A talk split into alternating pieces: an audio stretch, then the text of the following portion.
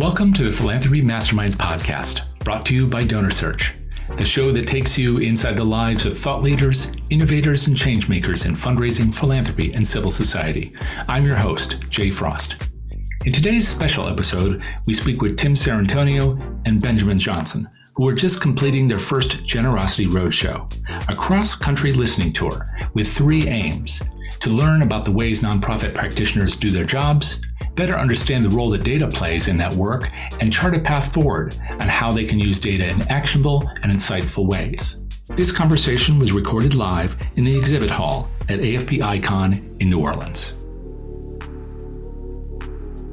And welcome, my guests. Thank you for hanging out with us in this kind of chaotic scene here at the AFP conference, the International Conference Icon um, in New Orleans, not in Texas. But anyway, we'll hear more about the hats in a moment. I have two guests here for this first kind of kickoff presentation here in the exhibit hall, hanging out the Donor Search booth. Donor Search, of course, as you know, is the sponsor of this series. So thank you back there to all of you for doing this for now eight years, um, where I get to have fun conversations with really amazing people who have great stories, including bathtub stories. And we'll hear about that in a moment. But now, now we have. To. Now we have to talk about it. Uh, so today's uh, program is about the Generosity Roadshow, and if you don't know what that is, you're about to learn. Um, you probably know about the, the uh, fundraising effectiveness project, but you can always stand to learn more. And there are new results that just came out. I think yesterday. Yesterday, the press yes. release went out. Yeah. So we're going to hear all about that, and we'll be hearing about it from Tim Sarrantonio. Hello. And Ben Johnson, not the infamous one. Um, but uh, do you mind if I ask you guys to introduce yourselves so I don't give a bio? You can give your own version. Yeah, yeah. Uh, thank you, Jay, for having us in the donor search for for giving us this platform to talk about industry research and the importance of actionable insights. So I'm Tim Sarrantonio. I'm director of corporate brand at Neon One, a proud donor search partner, as well as a nonprofit connected platform that serves about 6,500 organizations with websites and CRM and email and peer to peer, giving days, a lot of different stuff, back end reconciliation uh, and payments. So uh, we'll get into kind of the roadshow piece there, but I'll hand it over to Ben. Yeah. Um, and so I recently exited after building an agency up in Canada. So we worked with um, as much as 30 organizations doing email fundraising, direct response, and acquisition. Um, and yeah, made my way to the the roadshow by picking two conferences down in the states here and posting it on LinkedIn. And so, how did this decision get made? To, like, why are we here in haste? In haste. yeah, on a win. Uh, no, well, I would say on a on a win that then uh, turn into a well developed plan. Yeah, by you. So the genesis of the Generosity Roadshow, hashtag Generosity Roadshow, if you will, LinkedIn primarily, would be that fundraising effectiveness project has been around since 2006 it's the largest analysis of individual giving data in the world. And you know it's been kind of coming along and going along as something that people like go yeah okay that's that thing that tells us that retention is bad basically. And so we wanted to elevate that. It's much more than that. And what's important about this is that even though Neon One just came out with its own new research on email, which we'll we'll touch on here too. Um, it wasn't a Neon One initiative. It was something that elevated Bloomerang and Donor Perfect, who's right across from us, uh, Keela, um, and now Classy and Community Brands, because they're all part of the fundraising effectiveness project. And that means that we put the data out no matter what. There's some vendors that if the data looks bad, they don't put it out. And that doesn't help us. So, so, is that a message? You guys put your data in. Don't worry about how bad it looks. You're really about aggregating data. You're developing a whole portrait. You're not focusing on one company or one set of. Absolutely, it's a data warehouse that is is overseen right. infrastructurally by Giving Tuesday's Data Commons, and then the reporting is a a partnership between AFP and the Giving Tuesday group. Okay. Sure. So we said, okay, let's elevate and celebrate the role of sector research. It is actionable, but sometimes people can't make wonderful conferences like NTEN or AFP Icon. So we started in Denver at the Nonprofit Technology Conference, but we also stopped in Tulsa, Oklahoma, and uh, Richardson, Texas, right outside of Dallas, to talk to folks who were there and to see what they were going through. So the United Way stepped up and the local AFP chapter hosted us. And then uh, the University of Dallas at Texas, or Texas at Dallas, uh, hosted us at their campus. And we got to talk to students about research. But the delivery mechanism was a quiz game that acted exactly like Jeopardy. Yeah. And so it delivered it in a way that anybody can actually understand what we were talking about for something that can be very kind of scary sometimes. Yes, Ben. Yeah, and actually, um, to, to add on the, the sort of the Jeopardy element, um, just two points. One was um, if you're talking, uh, oh, here's a presentation about data in the fundraising sector, you're expecting slide two, uh, here's a pie chart. This is bad. slide three, Yeah. uh, here's the methodology, and, and then you really lose the crowd. Right. Uh, one, it was a very unique format that pulled people in. Um, and it was interesting as the the the sound bites that um, Tim had, where like, hey, here's maybe some information around the data. People were like, keep going. Like it was like I, I'm done answering, but like, I, what's the reason behind the stat?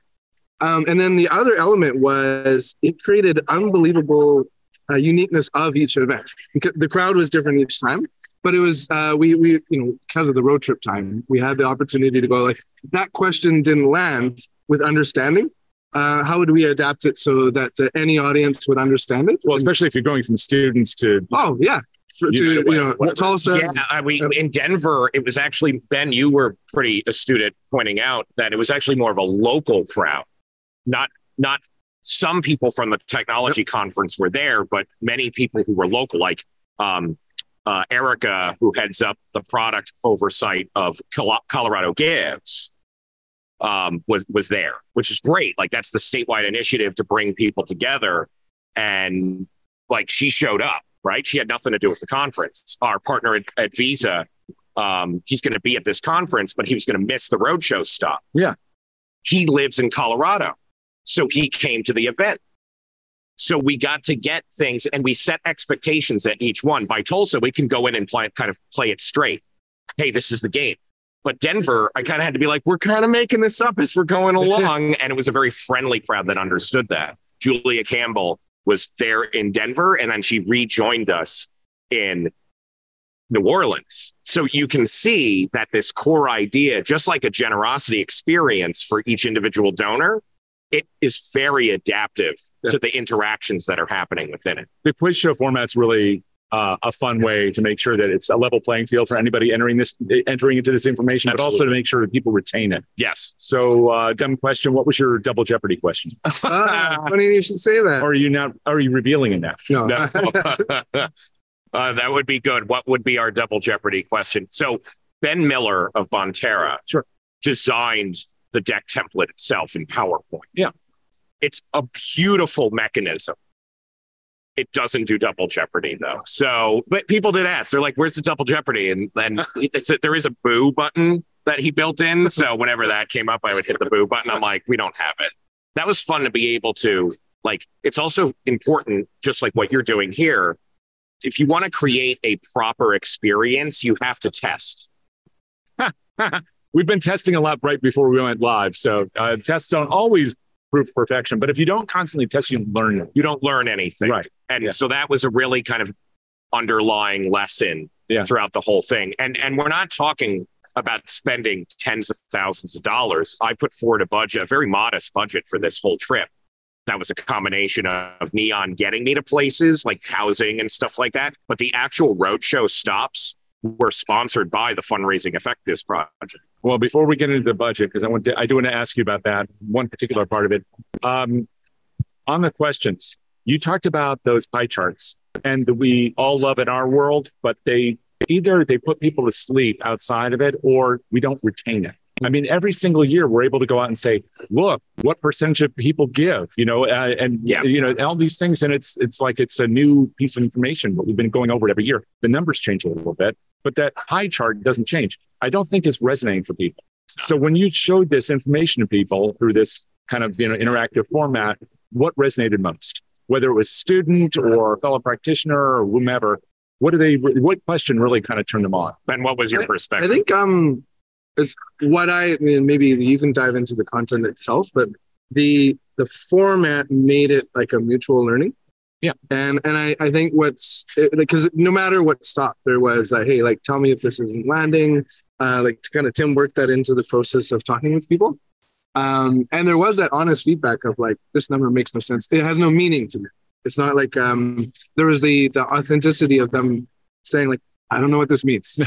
um, which, which like it was formatted in the way you you formatted a stupid question, right? Like, but it was also yes, we did. Uh, this was too academic, or this was this isn't landing in a practically what can I do about it, or like what does it mean that people aren't doing? Sure. You know, like so we look at stats, and if we forget the well, how do I fix it? Or like, why is why should I be scared? And like Tim did good, some good moments of this number. Oh boy, is really why should I be scared? Is really important. Yeah, it's like uh, otherwise, you know. So the, stats. The, so the big one, and it was hilarious because it was like the hundred dollar question in the category of donor retention, right? So we had you know, let's categories. Okay, categories. You. Yes, categories. Online revenue, right? And keep me honest because I might forget. Yep. So online revenue, and it's not going to be in order, but online revenue, um, websites, academic research, email, donor retention, and taxonomy. That was a real hit. And that was a real hit, but but uh, not really. Academic research and taxonomy, people yeah. weren't diving in. But what happened is that once they got into one question on one of those, people actually really loved taxonomy in particular. Why? Because they understood what it was now and they saw it's actually the most important one because it's the the flows of missions. It's how the IRS organizes and tags every single thing that we are doing. And in reality, you, we would point out, actually, even yesterday, I pointed out, this is not good enough. People would answer and be like, it's veterans. If we're asking, like, what this subsector is this? And it's like they would say very specific causes and missions. And it's like, well, no, because the IRS says it's human services and it like blends this massive right. comes up every year. Yeah. Every year. Yeah. So so that was interesting. Those were the main categories. But on the donor retention one in particular, I dropped the newest data because the fundraising effectiveness project released the new report formally right during the event that we had that's when the press release and and, uh, and for those who haven't seen this yet, can you give the like the the two or three bullets, the big highlights, because I heard a little bit about this yep. in the research council yesterday, and yep. it was it was pretty sad. it's not great. In, no. And so this is the thing. I want us to frame this as this is an opportunity. Right. Yes. This is a, a canary in the coal mine, real moment in our sector to reflect. And the biggest reasons are number one, number of donors donating dropped by uh, like 10%. 10%. There right. was another 10%. Right just people leaving. so what what, what, does that leave it? I know it's not the same. This is not the same data set as what comes out of Giving uh, USA. Yeah, but we're coordinating more closely together, actually. So this would mean what does that mean in real numbers? That instead of being by forty nine percent, or no, forty nine percent, it would be of the population giving. Oh you know? yeah, if it goes on that trend, it's a ten percent drop, right? So I don't. It doesn't mean that we. It's the year over year percentage. Right. Okay. So it doesn't mean that we've lost ten percent of donors. No, no, no. It it means that we've accelerated loss of another ten percent of the aggregate, right? Like right. of the year year over year change. So I'd have to work the math, Jay, on right. that one. Okay. Um, I'll get a calculator. Yeah. Well, I need it. Here, well. Here's the dirty secret, folks. I'm just the storyteller. I let other people actually run these numbers. really? So, so what was your kind of like thought on the on some of the stuff because it looked like you want to say. So, but it was it was kind of like you said, like the way. So like it, here's the question, um, and then people would be like, oh, maybe it went down three percent. Uh, and then to kind of so land eighty percent. It's like, like yeah, yeah, yeah, heart palpitations. It's also, but it, like maybe there's a vulnerability, and they maybe they didn't understand the question, and and within for us on the listening end was like, okay, three percent, eighty percent, and then to here's the answer, ten percent. I think it was better for receiving it so like it, you know, and then it gave Tim that opportunity I, to go. I didn't do hard Jeopardy rules, and by the second stop, we realized let's let's not just choose three voluntolds. We turned it into a group event that Good. three tables were doing team trivia. I, yeah, it, I like that. It was great. They had, we bought a, I bought a bell in Denver, so I went to Target You mean like a hotel Yeah, with, yeah. So Yeah. we could get into the logistics when you want. We can let's cover the data first. Yes. But like the, the logistics of the roadshow are just as fun. Maybe the back half can be, be that. But the data side, yeah, drop in donors. Okay. Um, giving was generally, and this is the big one. Just because donors go down doesn't mean money goes down automatically. Right. In fact, Giving USA typically has shown year over year increase. Here's the concerning part. It was kind of within the margin of being flat, basically, Right. overall. yeah, it's like 1.7 or 7. But yeah, it was like, yes, it's very, very slight. Basically, the, the, the headline is it's flat. Okay. Giving Like is inflation. flat. Yes. Mm-hmm. Well, but this is not, it's not outpacing inflation at all. And the affluent donors, in terms of Right. revenue buckets, are starting to actually weaken. And that's the concerning part. Recaptured donors actually saw an increase. That's good. It's not all bad, folks. Like, this is the thing. It's what lessons can Right. we learn? And it's that we need to do a better job of connection with people. We need to give easier ways to start the generosity experience, like recurring giving, because it has high new donor retention rates Yes. Yeah. because eight out of 10 new donors left from 2021 to 2022. They just stopped giving. And we talked with even people, even when I picked up the car in Denver, I took a video of the guy checking my car in. I talked with him, and then Sure. it turned out this was a conversation worth worth having. I got his opt in to do a thing. He showed the, the car thing, and I said, "Did you do you give to charity?" And he's like, "I don't." And I said, Well, if you could support a cause, what would you support? And he's like, Well, my fiance is a developer. And so it would be great if she had something to support her when she was learning to code. And I said, How about girls who code? And he and he's like, Yes. And I said, I'm gonna make a donation. Robert checked out my LinkedIn profile yesterday. So I will, Robert, I'm gonna be in touch. We're gonna get the donation done. I just have been on the road. But like I told him, Robert, here's my information. Let's connect. I'm going to make it in his honor. All right. So one of the things that did come up during the research council discussion about this, which Yeah. was more, it was very informative but more dry, was that it, at the same time we're seeing a couple of other things happen. One, we can't control for it all, and that's the stock market that influences Yeah. the affluent donors. Yeah. and that's a factor in all this. I'm sure. Yes, absolutely. But then, and it's going to be a continuing factor. So it's something we need to be mindful of on the top. The other one is about crowdfunding, right? Or Mhm. whatever you want to call it.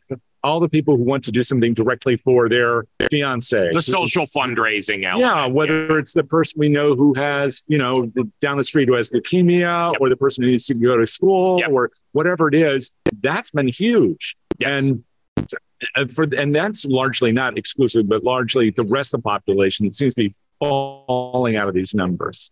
Yeah, people are giving to things like GoFundMe, right? Yeah. And this is why we're excited that Classy has joined the Fundraising Effectiveness Project because we're going to get better insight on that type of giving activity. All right. FEP has always been driven by CRM data. And we understand that a little bit better than some of the other elements out there because we do peer to peer and Sure. we do these types of things. But like Classy specializes in that and they're part of GoFundMe. So it's like, okay, I think we're going to start to get like the CRMs traditionally do very affluent giving well, right? They have the wealth screening integrations and stuff like that. But to be able to see the more entry level giving for recurring, for crowdfunding, for peer to peer fundraising, it's going to give us better insight. I, I'm an optimist. I actually think that if, like, we had to keep in mind, this is the largest data set, but it's still an incomplete data set. And that's Yeah. why we need more partners. We need more vendors. Well, there's here there's another factor too, Yeah. right? I mean, that is that you have a whole bunch of different data sets which are pulling together. Yes. but there's no unique identifier for every donor, right? So if you give somewhere and then you, um, it, you know, your journey takes you to another organization. Yeah. that organization may be using a different data set, but there's no way to say, you know, Ben Johnson here, Benjamin Johnson there. So this is kind of an issue. So how are how are you thinking about that in terms of both the fep data, but more broadly? The, the one thing you said before is like I, I think it's um so to take a, away from some of the, the the fear and loathing part of like uh, donations being down. I think what I enjoyed about hearing more about generosity experience and Right. generosity roadshow, uh, some of the things we talked about was um, so there's a decline in institutional trust. and trust being one of the elements of generosity. Yeah. Huge. And so, in some ways, we have to actually acknowledge other cultures of giving in that the GoFundMe world is being created because it's an institutional free experience. Um, I think there's an opportunity for charities or nonprofits at large. How do we learn to be trust builders? Um, like the data is telling us that we're not as trusted, or it's not as self-evident that we're a trustworthy um, vehicle to for my generosity anymore. Yeah. and and I think that's the like one of the opportunities, and to say that oh people are are less generous now. I, I think that's a it's a net neutral. It's just going somewhere else. Yeah, they're, people are inherently kind. They're inherently giving. That's Right. what we learned on the trip Yeah. Okay. because itself. But yeah, what the sector needs to learn is that it's a it's a question of relevancy. Human nature is generous. It is whether we are be, be still the best vehicle for that, and I truly believe we are. We have so much upside here. We just have to make some pretty big changes to get along toward that path. this very journey you're taking that you just took, I know it was for fun as much as for anything and Yes. to promote some of these concepts, Yep. these ideas, and then this data. But it also must be a living example of what you're talking about, about building trust. Because Absolutely. whether it's talking to the guy when you're renting your car or talking to a group of students who haven't thought about it in this way, even though they are, as you said, they're generous too. I mean, you can talk to anybody of any age, anywhere in the world, and they have this impulse to help other people. Absolutely. Um, but we don't do a very good job of communicating why they should use us as a vehicle to do those things. That's that's kind of your point. So Yes. when you thought about taking this journey, do you see this as a one and done, or was this the beginning of a way to start this discussion? It's definitely going to be an evolution. At the Fundraising Effectiveness Project uh, steering committee met- meeting yesterday, we uh, had Woodrow there from Giving Tuesday, Woodrow Rosenbaum, uh, and, it, and it had the leadership of the initiative itself, as well as AFP um, headquarters and AFP Foundation.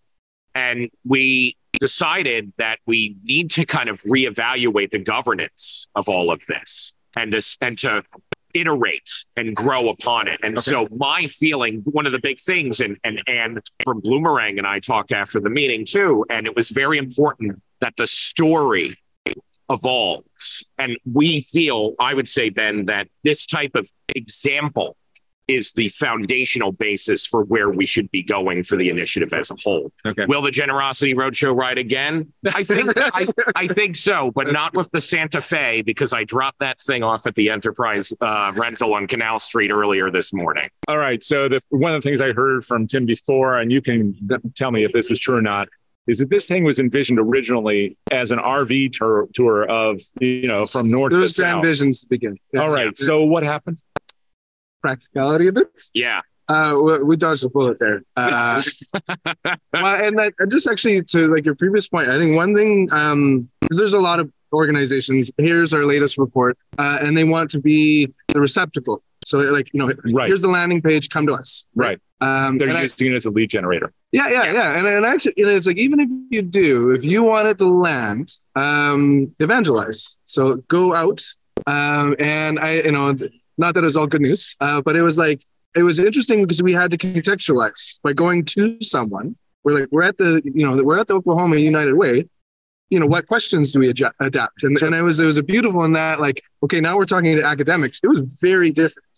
Um, and I, I think it was also we were able to hear what their intent was. Like they're on the data end wanting to know why people don't apply right, you know and and we're like okay now we can you know uh, sort of not necessarily twist the presentation but reframe the it, discussion the positioning is very critical. Sure. And the positioning also matters for when nonprofits are doing their causes. And here's the thing I want to also add to the nuance of what we've been talking about the data from our email report. Okay. So Neon One released an email report, and it's the largest analysis of a nonprofit campaign email ever performed for the sector. We looked at over 157 million people that got touched by 37,472 Okay. campaigns. And so, so can you give us in a nutshell whether or not email is is as bad as we think it is? Email's great. Mm-hmm. But you know what I mean because we all get so much of it. We all either delete. Yes. We all kind of it goes to spam, but we also know it works. We, so we the nonprofit sector formed nonprofit sector. Takeaway number one. This is why it's a sh- it's a shining brightness here that there is much hope because in the nuances that FEP doesn't touch, Right. the actual activity of marketing and revenue and impact, there's so much joy there. And so, three big takeaways. One, we need our own metrics. Jay, when is the best time to send a newsletter? What day of the week? For engagement, open rates, click throughs. Let's No, do click no idea. throughs. No idea. Throw something out there. What's the typical thing that you might hear? Uh, Monday morning. Monday morning, right? A lot of for profit data actually says Tuesdays and Thursday. Okay. Nonprofit data that we found Wednesdays, but the best day for sending a nonprofit newsletter or large scale email, Fridays. And and why? Why do you think that's so? well, that's where we have to, I think, go and talk to people. Well, yeah, and, and that's actually like this is the very beginning of that journey. Like, and so I'm an agency person. For me, it means different things. So it's like, okay, they're not consumers. Uh, this means something different into the flow of their week when they want to receive something other than my desires and buying, and, or my workflow has a break here. It's Friday middle. Well, we had so much fun when we were in Tulsa because it was Friday afternoon. Yeah. they they were they were a hoot. Yeah. right. Um, and it's like, well, so like maybe there's an abundance mindset. It's Friday afternoon. Yeah, I want to give. it, it, yeah, we might be tapping into something psychologically that makes people just feel better, right? Like that's, I think, one way to look at it. And that's the second thing is that small nonprofits in particular outperform large nonprofits in the data. Well, this is a really important piece. That's so, yeah, this is why I want to bring yeah, this yeah. up because and what we define as small was lists of 250 to 999 email contacts. Okay. Anything below 250 is just weird. It's just like like basic event reminder stuff for Right. Weirdos sending a board reminder to seven people. If you have a small file, we're not saying you're weirdos. We're just just don't use like constant contact to send a like list to seven people. like just whip out your your Outlook or Gmail, right? So when they sent the newsletters to that, because Mailchimp, which a lot of people use as their their metrics, Sure. um, they only do a list a thousand and above. And so I was like, well, and M and R doesn't touch this at all. Um, they they they're very very big big numbers. So I said, well, let's do something for the small guys, right? Like the small folks out there. So I, uh, I was really thrilled to see that the small nonprofit data set for click through rate had an astounding 10.24% click through rate, like well above Yeah. the large and the average. Right. And so that was great. Also, number of uh, dollars raised per email contact on file. Small nonprofits were $6.12 compared to large nonprofits lists a thousand and above, 88 cents. The blended average was a dollar nine, a dollar and 11 cents. And by the way, I know this is a lot of data coming at Yeah. you, which is all awesome. And it's beautifully visualized on the Neon One website without having to like I was really just I was go going to ask, yes, and and you do want to get the rest of this data. So that's is it's that big. If you are at, if you were listening here or watching and you're in the AFP conference itself, I have Right. physical copies. okay? And but if you're not, if you're one of the many other people in this field who are somewhere else, then go to the Neon One Neon. One website? Well, what one thing we'll do, Jay, I'll Yeah. set aside one copy and we'll mail it to someone who engages with your content for this recording. Wow. Okay. Well, and I don't know. Afterwards, it can be even Yes. in the live. Just comment on LinkedIn or wherever you post it. Jay, you tell me one person. I'll do it. And if you want to go ahead in the chat and let us know you're interested, that'd be very helpful. Let's do it. Um, our producer is watching that. You probably see my eyes darting around because I want to make sure if we disappear or the internet is poor, I, I want to know about it. Yeah, we I are in the middle of a conference. And we're in the middle of a conference. We're kind of yelling to be heard by one another, but um, that doesn't mean we're not interested in what you have to say. So I'm going to quickly eyeball the chat, see if there's anything there. And if there's not, uh, then we'll just continue this conversation. And So- it looks like, oh my gosh, I don't know what it's saying there. Uh, please refrain from something. Well, I'm going to refrain from everything right now, including reading that, and go right back to the uh, I hope we're the okay. conversation. I think we are. Okay. That's our producer. Oh, as a telling me- producer. yeah, what? If, why listen to the producer? He's merely telling me how I. What do it. essential thing could that be? Well, do, do we want to get into the logistics of the road show? I- that's what I So want to hear about now. gotta the hear about bathtub handouts, and you and you gotta hear about a casita for sure. All right. Uh, Well, okay, but first things first. Why the hats? well, I, I think we have to start with the, the, the beginning. All right, start at the beginning. So Ben, you actually it kind of kickstarts with you. So let's let's walk it through from your perspective. Yeah, although uh, great minds think alike. I think you, you said you were you're pondering it. I uh, well, so LinkedIn. I'm a huge fan of LinkedIn. Um, and I was thinking, um, how can I make conferences uh, like an even more enriching experience? Sure. So, and and one was like, this is where we meet now. Like, if we're all at home all the time, um, I can say I'm going to this conference. You should probably come too. Hey, Tim, like, sure, can I meet you there? It's almost like you know, filling your dance card. And then I was like, well, I picked NTC in Denver, and then immediately after AFP Icon um, in New Orleans. Right. And I'm from Canada. Um, and I was like, is this a drivable distance? I turned it into a LinkedIn post to be like, is it is it worth the fun? In my mind, I will see it'll, it'll feel like Flintstones. I'll see nothing for miles and miles and miles. It turns out actually it was incredibly forested and enriching. The topography was so diverse in the United States. Gorgeous. Everybody gives Oklahoma, especially, a really crappy rap, Total and they mystery. should not. Be nice to Oklahoma. Yeah, absolutely. Yeah. Oklahoma, besides the overwhelmingly large amount of marijuana billboards that were across the state and Oklahoma- retail outlets. and Oh retail God. outlets, you couldn't go. You couldn't go a mile. You couldn't go, and we were in Denver. folks. Wow. I And don't it- know. I don't uh, know what my Oklahoma's grandparents gotta would be- saying right now. I have no idea. That's Okay. all they would see if they went for a drive. So um, So you put it out there in the internet. it's like, is this worth a drive? And it's like, would anyone want to like road trip this? And Tim and I had briefly met at a um uh the Neo Next Summit. after's Neo Summit. like you know just Kansas at, City. at a tabletop with the group Yep. um and then i had a podcast and and so we, we went and talked and uh so he said yeah i'd join you for it um and then we proceeded to dm going like are you for real like are, are we both serious Are we doing this? like like you say it now if this is a joke because I independently had wanted to do some sort of like small thing. I don't yep. necessarily like at Neon, a lot of people, because I've been in the sector for 12 years doing this type of stuff. And I just personally have soured on the, the booth concept as it's historically been put Right. forward. Now, you are doing things that I think are right, Jay. Let's be real. Like, this is engaging, this is immersive going up and having a bunch of crap that I'm supposed to like hand to people so they can maybe remember who I am, but they're actually just getting it for their kids. That's not really something I'm interested in as a business.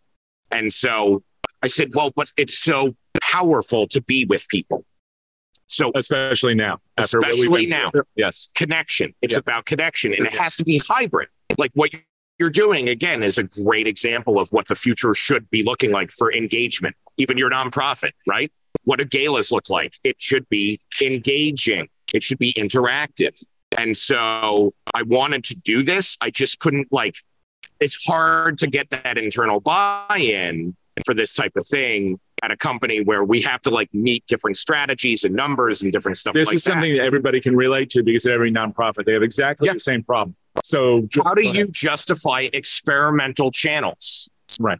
Because it's very easy to say we're back and just dump a bunch of money and then people go, okay, we got the booth. I guess we did what we were supposed to do. Mm, right. And then you say, well, how many leads did we get from the booth? Right. That type of stuff. Yeah. For nonprofits, the same thing. We throw a big event, get them in the door. How much money are we going to get? What happens if you can scale that down in an experimental way and then scale it up? So, yes, the roadshow will come back because it was a successful channel. So that's when I was like, I got buy-in, Right. and then was able to make it easy to talk to Ben about like money stuff and things like that too, because it just like was covered. there's, there's also another element of what what you did on social media um, and i would encourage nonprofits to learn about co-creation so you co-created the trip in that uh, you said it's happening and where should we stop so it allowed organizations or Yes. people to say i know someone at this location can i connect you with them would you want to stop there so tulsa wasn't We Which we again, are I think is a great example to all of us in the sector that you don't just have to be shooting stuff out at people. You can be Yeah. interacting with people to design.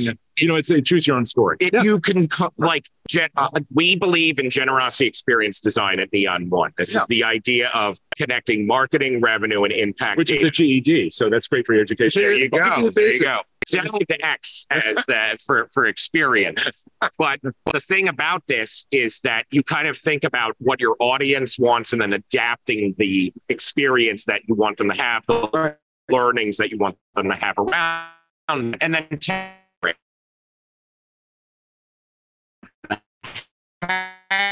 because Texas, what, like, stop because somebody said in Dallas, I'll host you.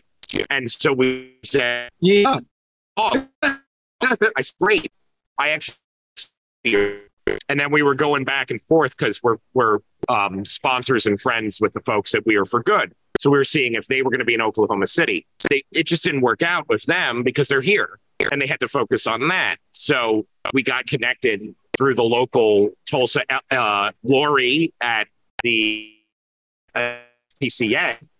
We had a partner. It was like it was like very.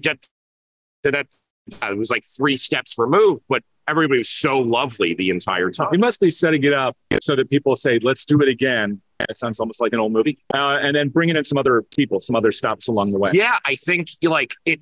It the data definitely has shown that this type of model works. That this is like the the like if you check that hashtag generosity roadshow, like Right. people are engaging with it. And yeah, the co-creation was important throughout. I would post like, what songs should we play? What snacks should we have? Like, like invite people in. And Julia Campbell really pushed me to do that type of thing. I I was trying to even get like a podcast list set up, and we've even we even recorded a whole hour and a half just philosophically While talking about this while we were driving. Wow, and I'm going to turn that into That a either could be podcast. amazing or it could be Matthew McCona- McConaughey. I don't know. I- Well, Well, that's to- that's why we didn't just put it out on the internet. We'll edit it. Yeah, yeah, yeah. But but yeah, even the, the the Airbnbs that we chose. I started texting with the owners and saying, "We're on this trip to support nonprofits. Yeah. Is there a charity that you want me to donate to?" And they were texting back or using the Airbnb app to just kind of like engage and Right, and right. talk about it. And you can imagine that that's a new question for someone, right? Like even the Robert at uh, you know picking up the car is like, hey, would you like to donate to my charity? Is usually what we hear, right? Right. That's the charity, the institution coming to the individual. And I felt like observing Tim, it was fun to hear the individual talk to an individual of like, what would you want to be charitable about? Like what what makes you feel generous? And and we got texts for hours when we were shots fired. Uh, no, I was just kidding. There's uh, no I'm gunfire in kid- the building. I- yeah, this, uh, this is I. You're in America. Tom It's not. It's not. Yeah, yeah. Uh, I don't know your culture. Uh, and that was another fun thing uh, learning about that um, in terms of like just the Canadian back and forth because we're also partnering with the folks at fundraising everywhere in a conference. Oh yeah, we could we could talk about that all day because this is a global thing. it's there's so many Yes. people here globally, but yeah, that was we just met so many different people and experienced so many different things. We got to stay. I like snuck into a hen house at 4:30 in the morning and like took eggs and made that for breakfast. Create an incredible breakfast. Right? Okay, so it, we only have a couple minutes. I know. That's why I want to get that I want story to hear about the bathtub. Oh, the bathtub. So we we the the all the events were explicitly sober sober events, like marketed as sober events. I've I don't had- know if I should applaud you or not for that, but okay. Well, I uh, think I think you should, Okay. and this is why. So I, after last year's AFP ICON, I had a deep reflection on my own relationship with alcohol oh, okay. And put out a post even in October of last year. But I, I went sober in May of last year. And so, thank you. And it was so, it was interesting. One of the first stops that we had, I was talking with somebody, and I don't want to name them just because like it was a private conversation, but the insight was they had a offering for sobriety at NTC, but Oh, it was wow. 7:30 in the morning, and it was like NTC sober, like talk, get support from others on your recovery journey. And I'm like, that sounds like a bummer. And it's like seven and thirty in the morning. But this other other person, Yeah. they said, what I really needed because they were taught they were they were struggling too. They said, what I really need is at like four o'clock, five o'clock when I want to drink. So what I'm what we're gonna do is today we're doing a live stream at 4:30. So I know this works. Thank you. So we're doing a live stream at 4:30 uh, Central Time, 5:30 Eastern at the Fundraising Everywhere booth. I'm gonna bring over athletic beers, these amazing non-alcoholic beers that that I just love them. I like tried to get them involved and like emailed their support line, and they were like, "What is this man talking about?" But like, I love them. I couldn't have done my sobriety journey coming up to a year without them because it's just good and I'm a big craft beer guy. But we're going to bring the beers over to the booth and just people can have it as an option. Yeah. But I but I needed to clean out the cooler and there was all this chocolate that had melted into the bottom of this ice thing that's been in our Santa Fe SUV for days and I'm not eating that chocolate. So I dumped it out this morning right before I came over to see you and I'm wearing the suit and like I took the jacket off, but I got the white thing, and I'm sitting there going, I can't get chocolate on this. This is terrible situation right now. It's watery chocolate everywhere, and I dumped it into the bathtub, and I just like had to sit there and and like work the drain to get all the chocolate out because I didn't want the the cleaning staff to think that I had an accident on myself and like, oh, that's the guy that pooped himself. Like, so I had to clean all the chocolate out of the thing. I don't think we're going to name the hotel here, but if you are working in that hotel, I'm sorry. we're sorry. I put notes. I put notes. You did? Yeah. Did you give them a chocolate chocolate. bar behind it? Yeah. Yep. No, no, it's it's You know, those Kit Kats could. Uh, uh, the kids, yeah, th- those are pretty good. So so I mean, you never know what's going to happen. And the final thing, we did. I think it's important to build in when you're putting yourself through high energy things like this. Like think of your gala. You don't have to drive to multiple multiple states to have intensity of an experience. During the the drive, I built in kind of an energy boost break time wise in Whitesboro, Texas. It was this amazing casita on a cattle ranch Oh, wow. That was like baller's house. I had a TikTok where you know some cool music's playing, and it's just like hand built stone. handbelt stone for everything. I did that out of pocket, right? Like at Neon, every dollar is coming out of the plate, and so I said, and that and not everybody has that privilege, right? Like I want to make that very clear that budget for what people can do, but I did this as a gift to me and my and to Ben. And this thing was this place was kick ass. Like it had a fire pit. We were making Nolan Ryan steaks on the open fire pit. It was great. I wanna go on the next journey. we needed that that energy boost to kind of go, okay, we've been in this grind. Let's rest. Let's take a moment to ourselves. Do that too, folks. Build that into your process. Especially if you're something like this. I, I you know what? Nonstop. No, Ryan. Hey, let's do it. I We'll would get a love that. bus. I would love that, but I want a hat as well. But no, thank you so much Yeehaw. for for sharing some of this. Thank you. I know it's only a tiny thimbleful. So if people want to hear more about this, they'll be able to hear later today. They'll Yep. be able to hear about it in your podcast. Yep. Um, but you also mentioned LinkedIn, which I want to check as well. So if people want to just talk to you personally, not corporately, um, where's the best way to reach you? Is it through LinkedIn? LinkedIn, absolutely LinkedIn. Yeah. Okay. So if you're not connected to these guys, I hope you will. I got a weekly newsletter I put out. I'll be doing a recap on Wednesday. Yes, which I- I'm sure will cover the FP. Uh, And we'll link to this recording. Excellent. Okay. Well, thank you. Thank you so much for this. Really, Thank you. really appreciate you guys. And hopefully we can hear about the next journey where I can be on that Winnebago next time with you. Yeah. You know, we won't use it to cook anything other than maybe the steaks. Yeah, really, no more chocolate in the coolers. Okay, thanks. Thank so you. much. Thanks, everyone. Have a good Thanks, rest of the day. Stay tuned. We've got another great interview coming up. Um, see you then. The Philanthropy Masterminds podcast is underwritten by DonorSearch, the world leader in donor intelligence solutions. Our producer is Jack Frost. Our theme music is Be My Remedy, composed and performed by House of Say. You can subscribe to the Philanthropy Masterminds podcast on Apple Podcasts or wherever you get your podcasts. And you can find blogs, webcasts, and CFRE accredited webinars with our featured masterminds at donorsearch.net or check the show notes and descriptions.